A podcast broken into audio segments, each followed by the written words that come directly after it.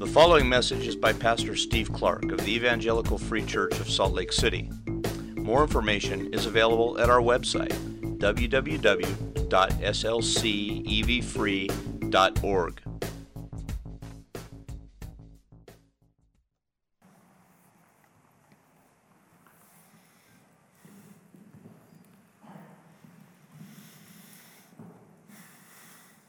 Let's pray.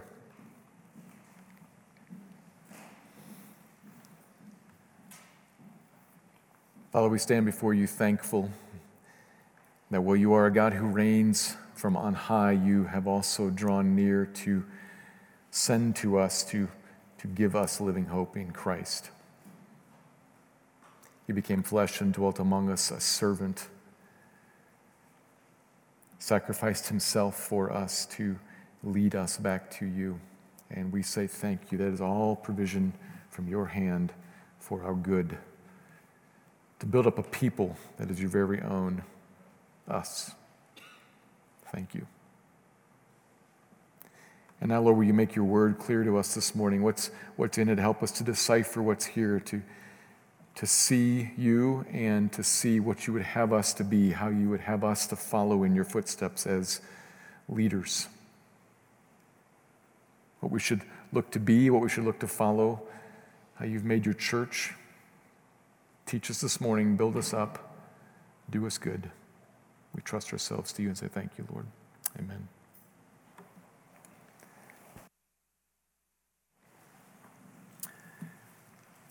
What's the point of being in charge of something? Being the leader. What is leadership for? That's an important question in all, all kinds of fields in in, in work and in education, everywhere. And so it's commonly discussed, and probably there's a good chance that many of us have spent a fair amount of time being exposed to such training, leadership development, those kinds of things. It's an important question in the church as well. One that comes up in our passage today in 2 Corinthians chapter 10, but not in a straightforward sense of leadership training. Not a, not a lesson exactly about that. It comes up more indirectly as, as a question about legitimacy. Who's a legitimate Christian leader? And it teaches us about how to look at that, how to, how to evaluate, to think it through. It gives us some specific standards that, that God would say, here's what I'm looking at, here's what you should be looking at then, what you should follow, what you should want to be as you lead in a way that is commendable in my eyes. God offers that to us this morning in this chapter as Paul talks about himself and indirectly talks about other people too and commends himself and criticizes them in this awkward passage. Here, beginning in the end of 2 Corinthians 10 and then really on in the next several weeks, Paul finds himself in a really sticky spot, awkwardly having to boast. He doesn't, he doesn't want to boast. He, as, as the passage here says, he wants to be really clear that if we're going to boast, we should boast in the Lord, period. But there's a problem. As we mentioned last week, he has probably come upon some unexpected bad news from Corinth about how the church there has swayed, has been swayed once again away from him and back towards some false leaders, some false teachers. And so he has to address that. He's dealing with this disappointing report. These folks have come to town and have kind of surfaced again, and they have just grand worldly skills. They are humanly very persuasive, and they have at least an appearance of a, of a supernatural tint to them. So they, they present as impressive people and have spent a lot of time maligning Paul, calling him, saying about him, like we saw last week, he's just a, a mere guy. He's just a simple man. nothing, of, nothing of God about him. He walks around afraid. He walks in human power, simple. God surely isn't using him like he uses us, they say. Well, that's, that needs to be confronted. Paul has to address that because to drift away from Paul is to drift away from the God who sent Paul. So he has to tell the truth about himself and about how he is the legitimate leader that God is using, and he is the one who must be followed. He has to boast a little bit, in other words. But he has to do that in a way that's not proud. And what he does here and in the following weeks is, is he tries to walk this tightrope. We can, we can feel the tension in this passage and, and elsewhere. He has to walk this tightrope of saying, in some ways, look at me but look through me at the Lord who makes all this possible, and look beyond me at the church for whom all this is made possible. So he holds up himself, but really wants to, around himself, hold up the church and the God who is behind it all, and the God for whom it all exists, the one in whom we really should boast, the Lord. So we're going to look at this today, beginning with his discussion of commendable leadership and we'll see in it what we should be following, how we should think about the church. In some ways, I, as, I, as I kind of dealt with this passage this week, I thought, this is, this is probably twice as much about me as, as about anybody else. but it's about you also, and it's, and it's definitely about you and watching me. So there's, there's some kind of some subtle narrative there that I need to make kind of explicit a lot here calls for the church to be on guard, to be careful who it follows, who it sets up as leader, and to be vigilant, vigilant in that. But it also is going to speak to us about as, as we are leaders in the church and leaders in other arenas as well. It'll, it'll kind of inform us how we should be thinking about leadership, what we are for in our roles. So that's what we're going to be looking at today. Let me read the passage. This is chapter 10, beginning in verse 7 down through the end of the chapter. 2 Corinthians 10, verse 7. Paul writes, Look at what is before your eyes. If anyone is confident that he is Christ's, let him remind himself that just as he is Christ's, so also are we. For even if I boast a little too much of our authority, which the Lord gave for building you up and not for destroying you. I will not be ashamed. I do not want to appear to be frightening you with my letters, for they say his letters are weighty and strong, but his bodily presence is weak and his speech of no account. Let such a person understand that what we say by letter when absent, we do when present. Not that we dare to classify or compare ourselves with some of those who are commending themselves, but when they measure themselves by one another and compare themselves with one another, they are without understanding. But we will not boast beyond limits, but will boast only with regard to the area of influence God assigned to us to reach even to you. For we are not overextending ourselves as though we did not reach you. We were the first to come all the way to you with the gospel of Christ. We do not boast beyond limit in the labors of others. But our hope is that as your faith increases, our area of influence among you may be greatly enlarged, so that we may preach the gospel in lands beyond you, without boasting of work already done in another's area of influence. Let the one who boasts boast in the Lord. For it is not the one who commends himself who is approved, but the one whom the Lord commends. 2 Corinthians chapter 10. I make two observations from the passage, and here, here's the first. Commendable leaders use their authority to build up God's people. Commendable leaders use their authority to build up God's people. Verse 7 begins with a, a, gentle admonishment that I think is best read, most naturally in the context, as a, as a command. Look at what is right in front of you, church. Open your eyes and see what's right there. So there's these outside intruders. Paul calls them false or super apostles in, in chapter 11, sarcastically. So these guys are saying that they are Christ's, possessive. Christ apostrophe S. Not meaning that they're Christians, not meaning they're saying they're Christians, but rather they are saying they are Christ's servant or Christ's representative or leader, Christ's guy on the spot, if you will. Well, If one of them is confident that he is Christ's, maybe he is, maybe he isn't. Not going to dispute that quite yet. He is going to dispute that later. But it's noteworthy that he doesn't dispute it here. He's more saying, for the sake of argument, let's just say somebody says, I'm Christ. Well, let that guy pause for a second and think it through. I also am Christ's. Remember, that's a pretty soft way of putting it for Paul to just say, Me too. Elsewhere, throughout all this letter and constantly, Paul is extremely clear, chapter 5, verse 20, I am an ambassador for Christ. He makes his appeal through me. Or chapter 1, verse 1, when he introduces himself, Paul, an apostle of Christ Jesus by the will of God. I am, for sure, God's apostle. He's, he's really clear about that and very strong about it. Everybody knows Paul's history, his, his persecution of the church, his calling to Christ on the road to Damascus, and then his work and ministry all throughout the Roman Empire. It's common knowledge. But for the sake of discussion, let's just say that we're both on the same level here. We're Christ's. Okay? So now the heart of the discussion. How does Christ's leader carry himself?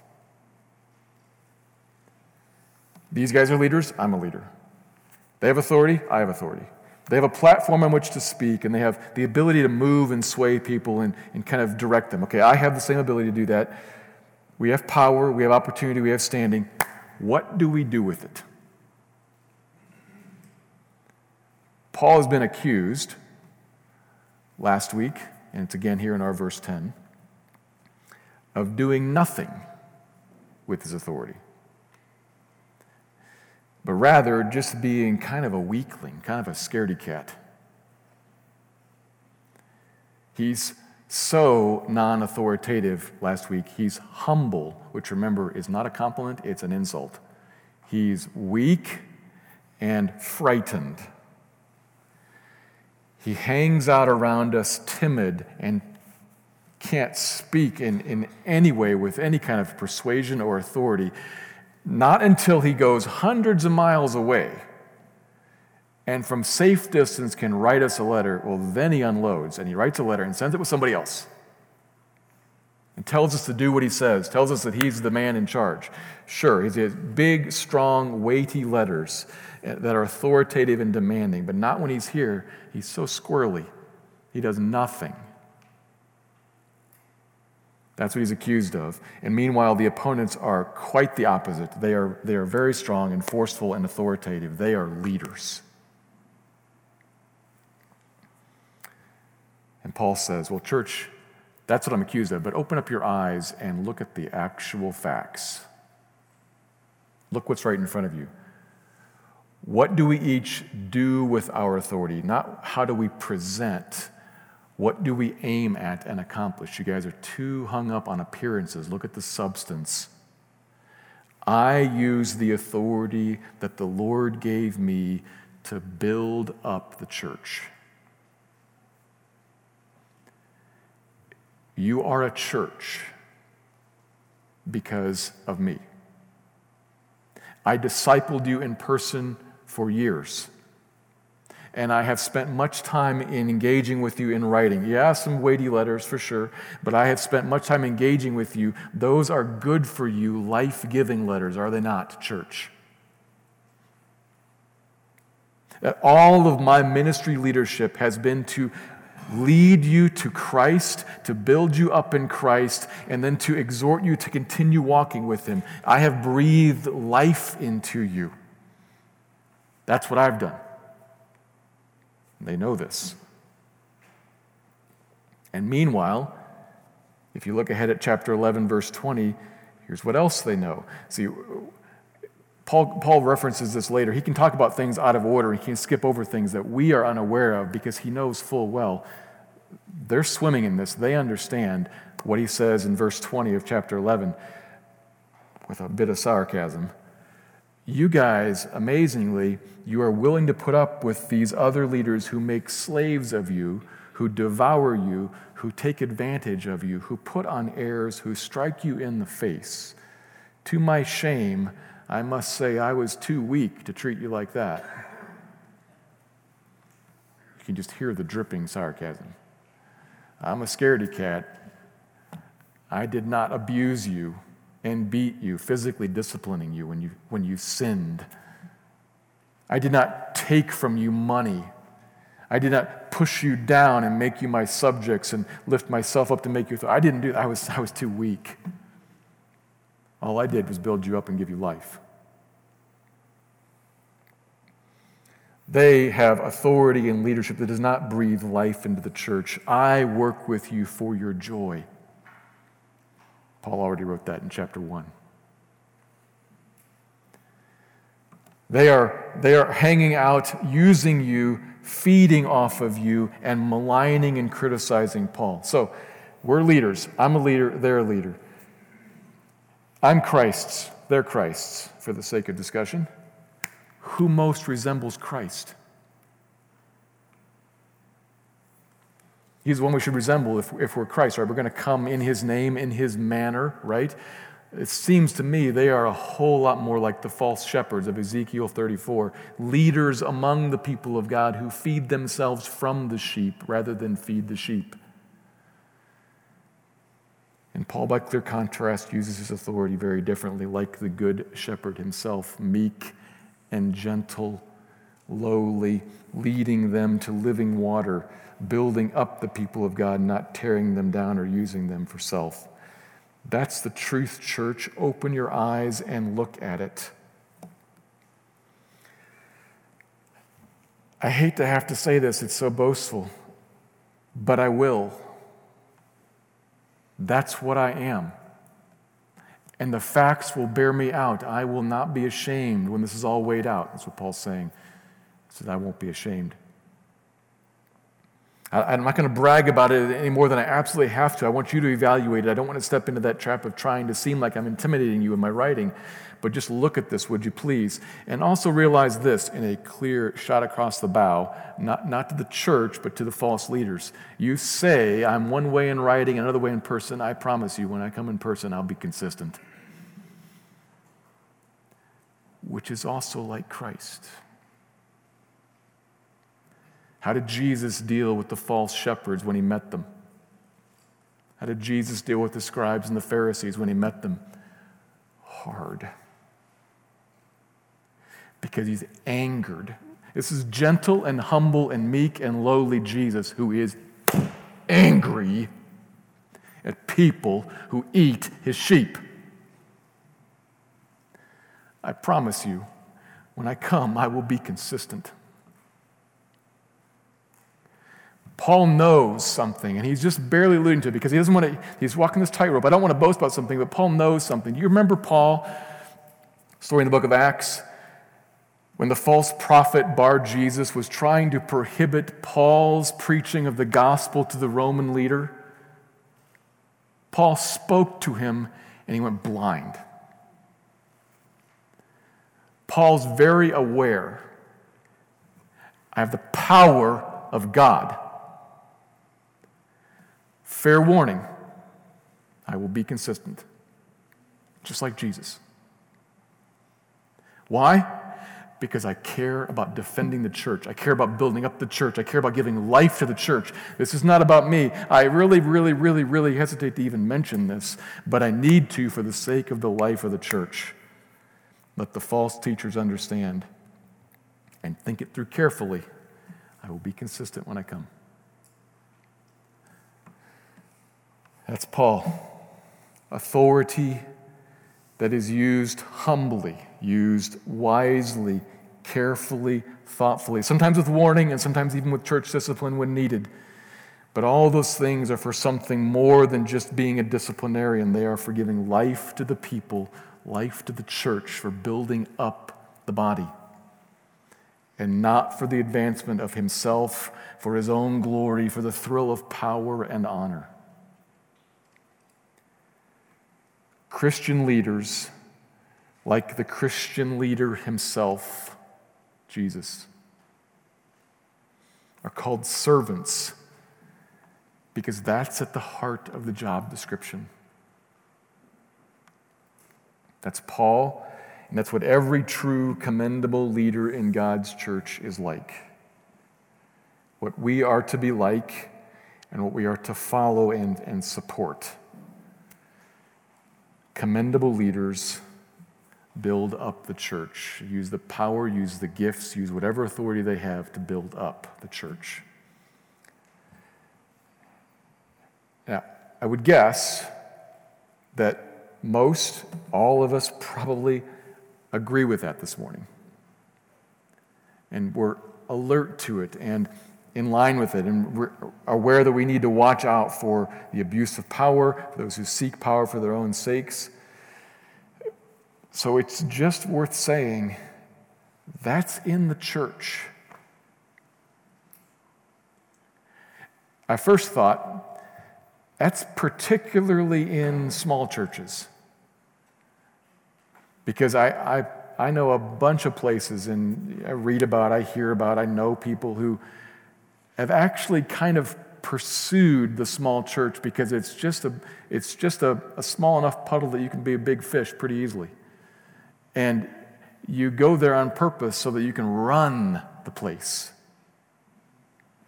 I thought, we got to watch that in small. And I thought, actually, no, we got to watch big churches too, because I can just as quickly think, oh, sure, yeah. There are some significant, big churches that in recent history have had problems with pastors on power trips. I mean, big names that you know. It's actually kind of across the board. The, the church sometimes is, I think, a little naive, a little blind to this. Somebody who can speak well, who can explain the Bible well, and, and never look at, but is he on a power trip? Is, is all of this really in service of his own agenda, of, of himself? Some of the things we're going to talk about in the next point. So, to watch that, to be, to be alert to that, and to be aware that sometimes that can come to exist in a church where it did not originally. a pastor or an elder comes into a position in a church initially in complete alignment, in, in head and in heart with what I'm talking about here, with what Paul's saying, uh, here to build up the church. But over time, then, the building up doesn't quite happen like you want it to.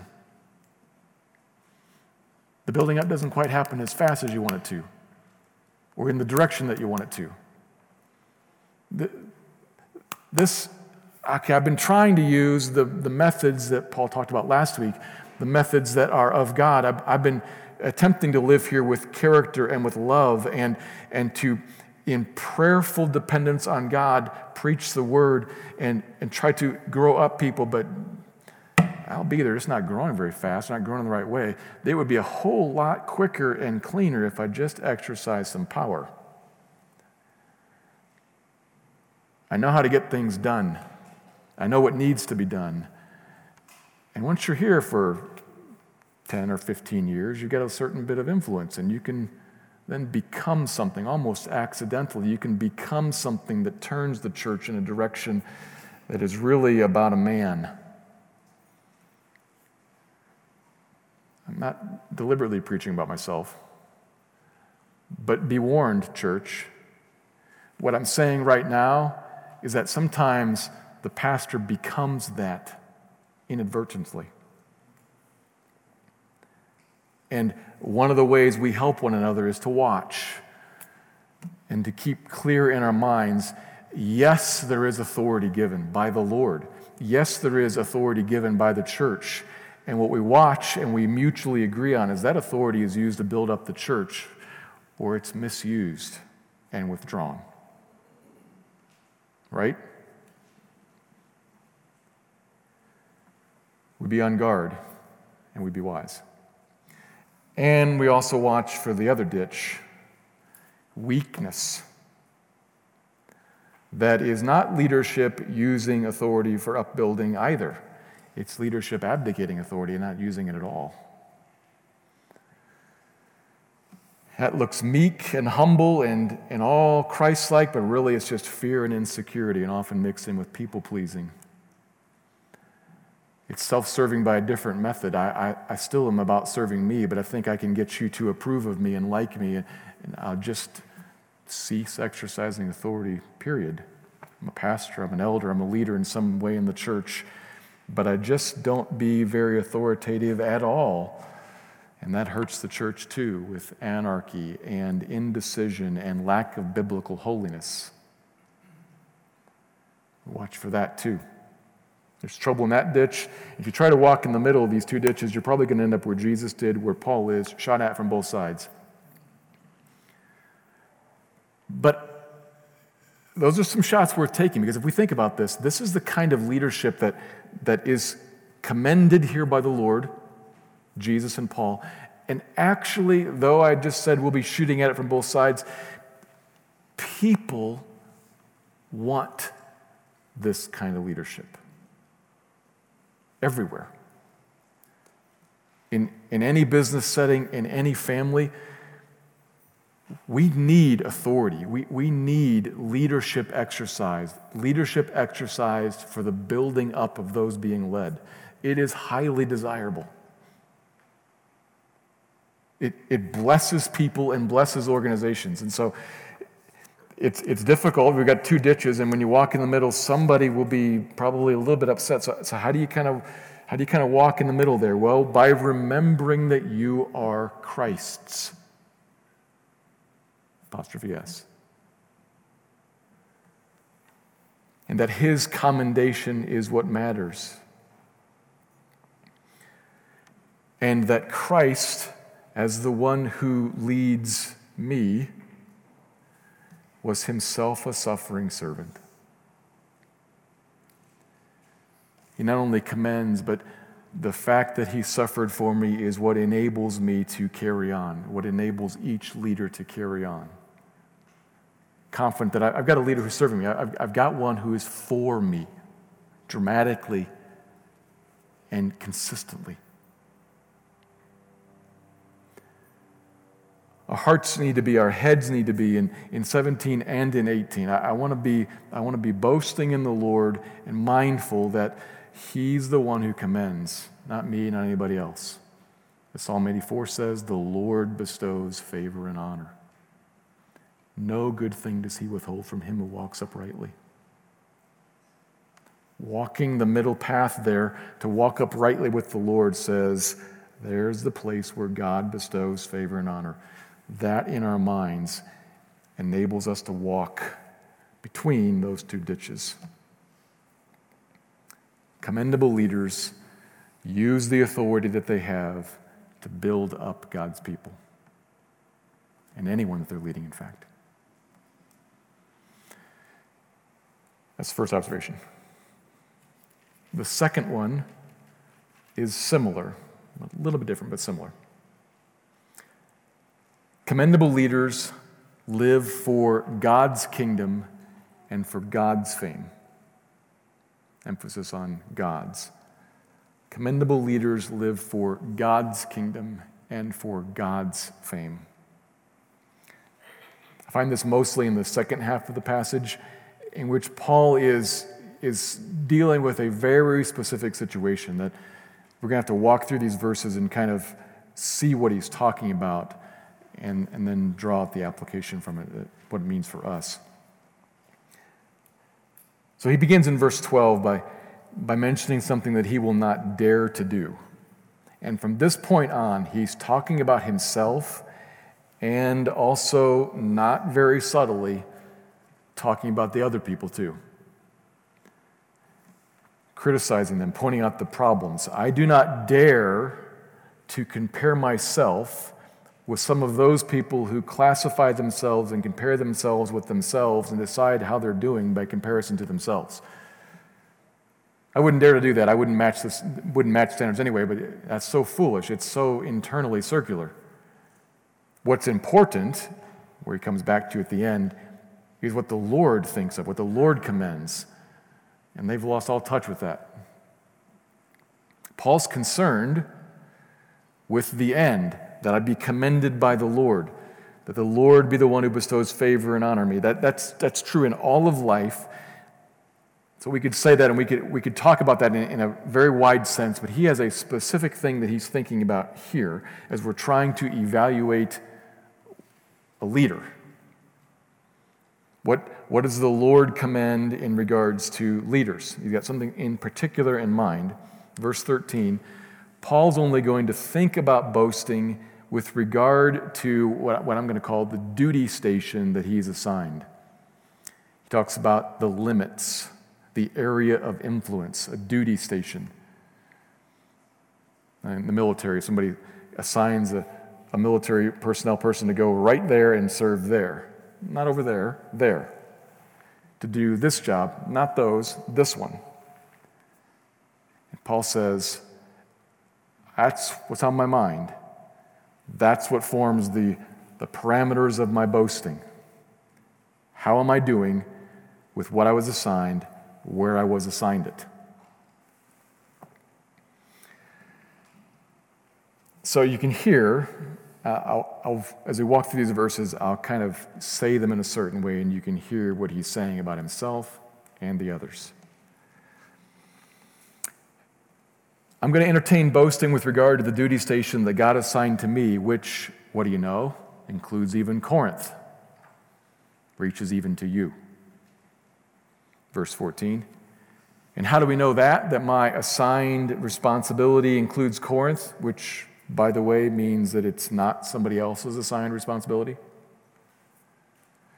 Well, how did you guys become Christians? Who first came to you with the gospel?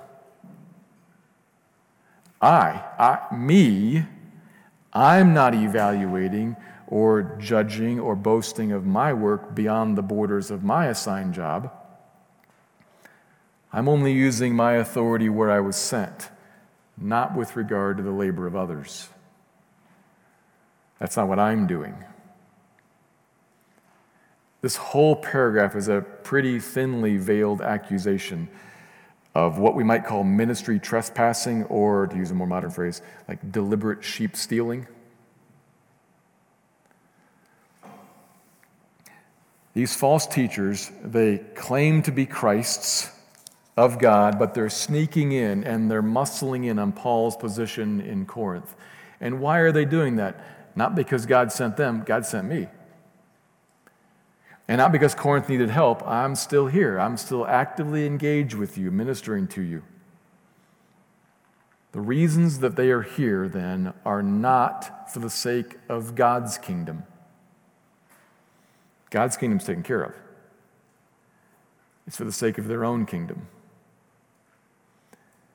It's not me, verse 15, who's boasting beyond the limit into the labors of others boasting on the wrong side of the fence about what I've done, claiming it as their own.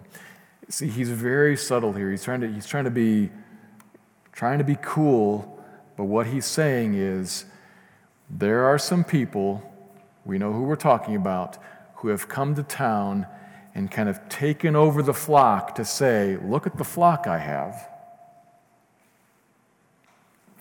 So it's not just how they use their authority, first point, but it's where they use their authority and why.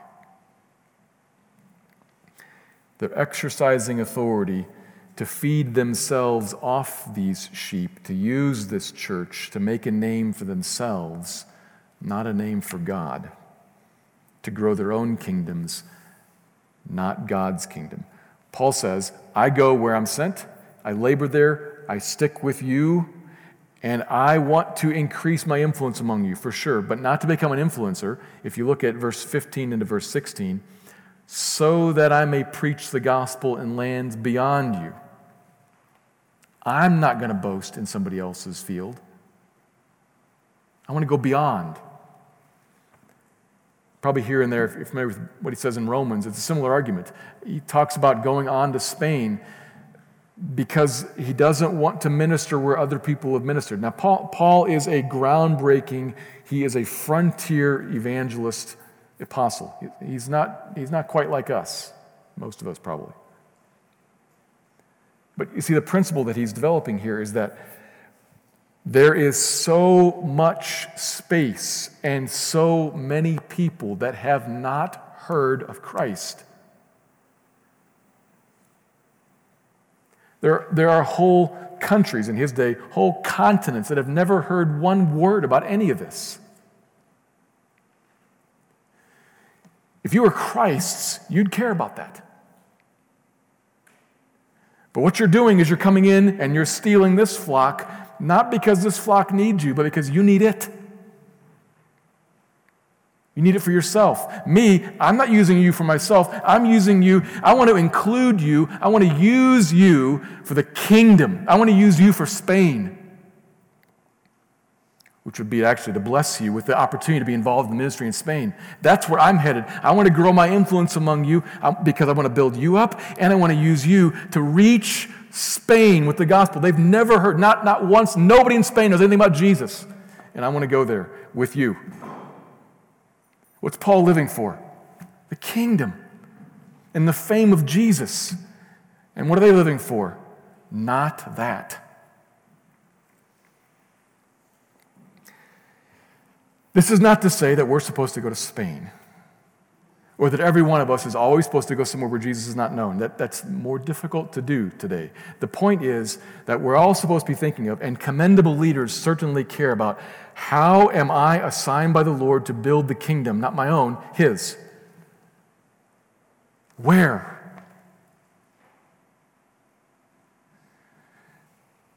It's not, it's not God's purpose to orchestrate the stealing of sheep, to orchestrate a tug of war over a church that already exists. Somebody's got to lead it for sure. And Paul says, I got that taken care of. Their presence shows the problem. A commendable minister, one that God commends, is looking to build not a personal kingdom, but the kingdom of God. He wants God's name known, wants people fastened to him. The heart desire of a commendable leader like this is wherever you assign me, Lord, that's where I'm going to go. I'm not going to go further, and I'm not going to stop short. You're the Lord, and I'm your servant. Assign my duty station.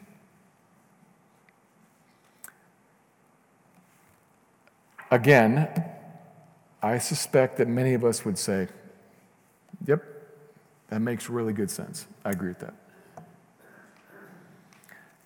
Okay.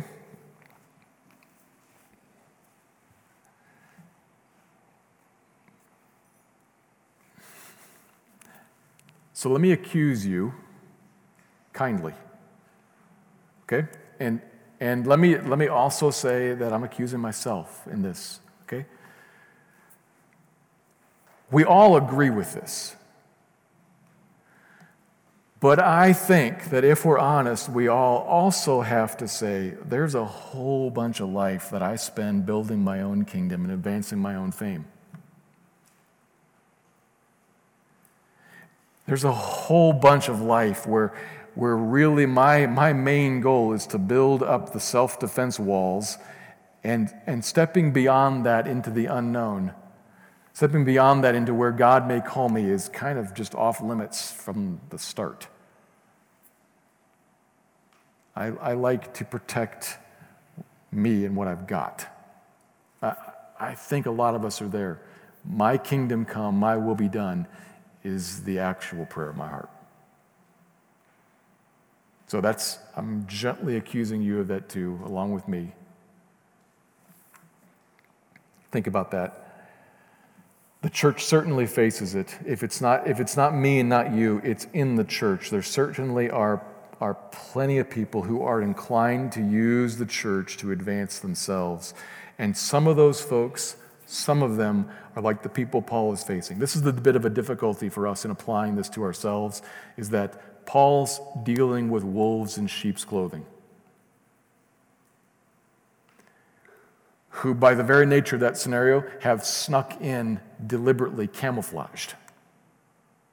And so he's trying to smoke them out. That's not most of us. So we got to step back from that a little bit and say, while we need to be on, on guard for the wolves in sheep's clothing, Most of us aren't there, and most of us don't, don't find ourselves, if it's true of you, don't find ourselves building our kingdoms and building our own fame because we are malevolent, deliberately trying to hurt, deliberately opposing God's kingdom. So, what's going on in us when that happens, if that's you? I think,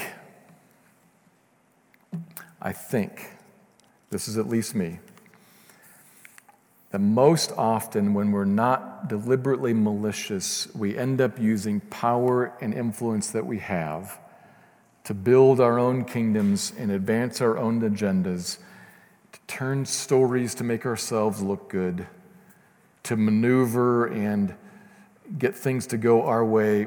Most of the time, we do that, I think, from self protecting doubt. Another word you could put on that is unbelief. Self protecting doubt works for me. Self protecting doubt, the stronghold within my heart, and probably within your heart.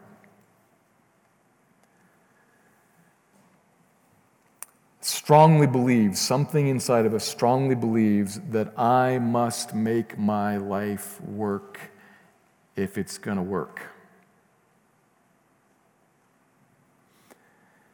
If it in any way is going to be favorable and honorable, if in any way it's going to be good, I must make that happen. And I better use any bit of power and influence and opportunity and resource that I have to make it happen, to secure my identity, to make me meaningful and significant and safe and good. Brothers and sisters, that's the core of our sinful nature. Which is why I'm gently accusing you of this. I know it's in you. Because that's the core of our sinful nature. The core of our sinful independence from God. The part of us that is still in quiet and subtle rebellion, doubt, unbelief. That's the stronghold within us that must be torn down.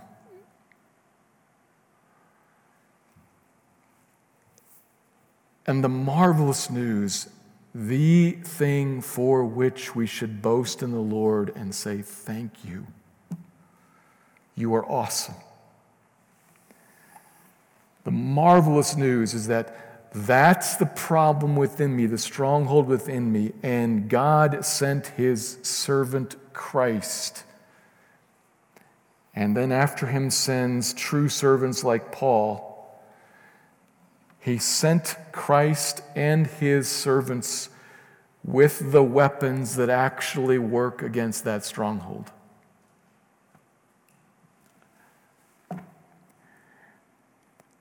We, we are a people. This, this is the, the beauty of actually like receiving that gentle accusation is, is to say, like,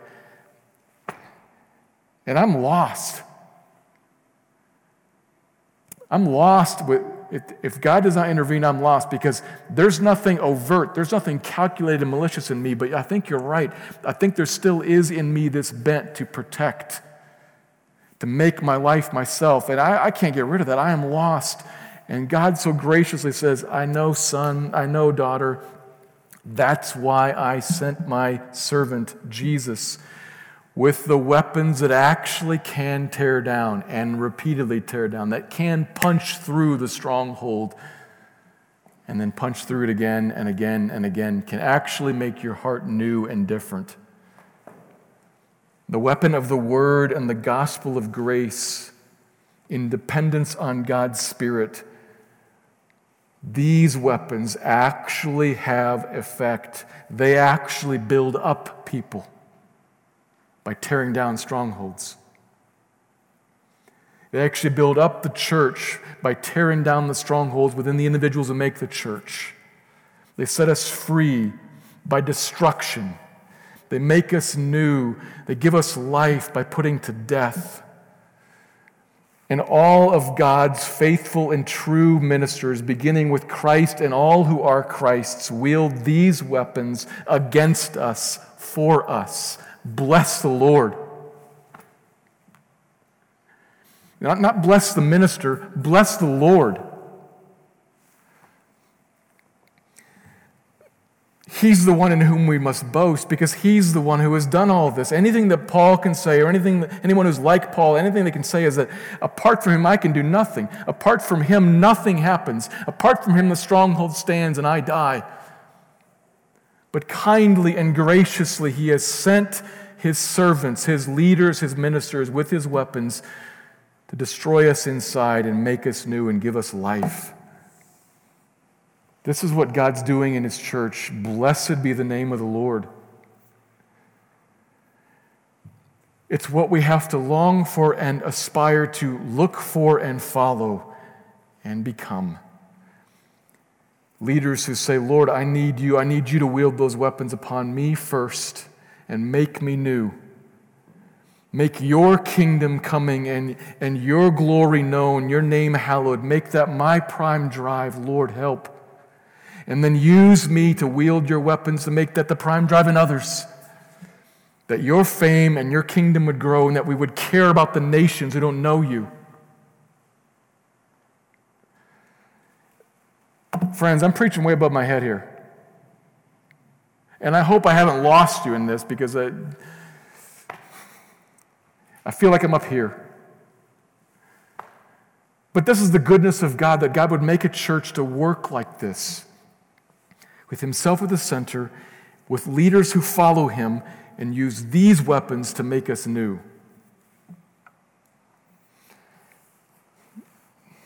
This is what we are on the watch for. This is what we want and need and must ask Him for to, to give to us,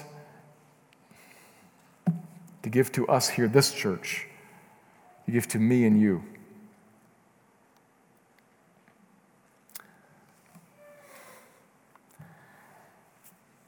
We want to be followers and leaders whom the Lord would commend as we live for his kingdom and for his fame and for his people. So let me pray towards that end now.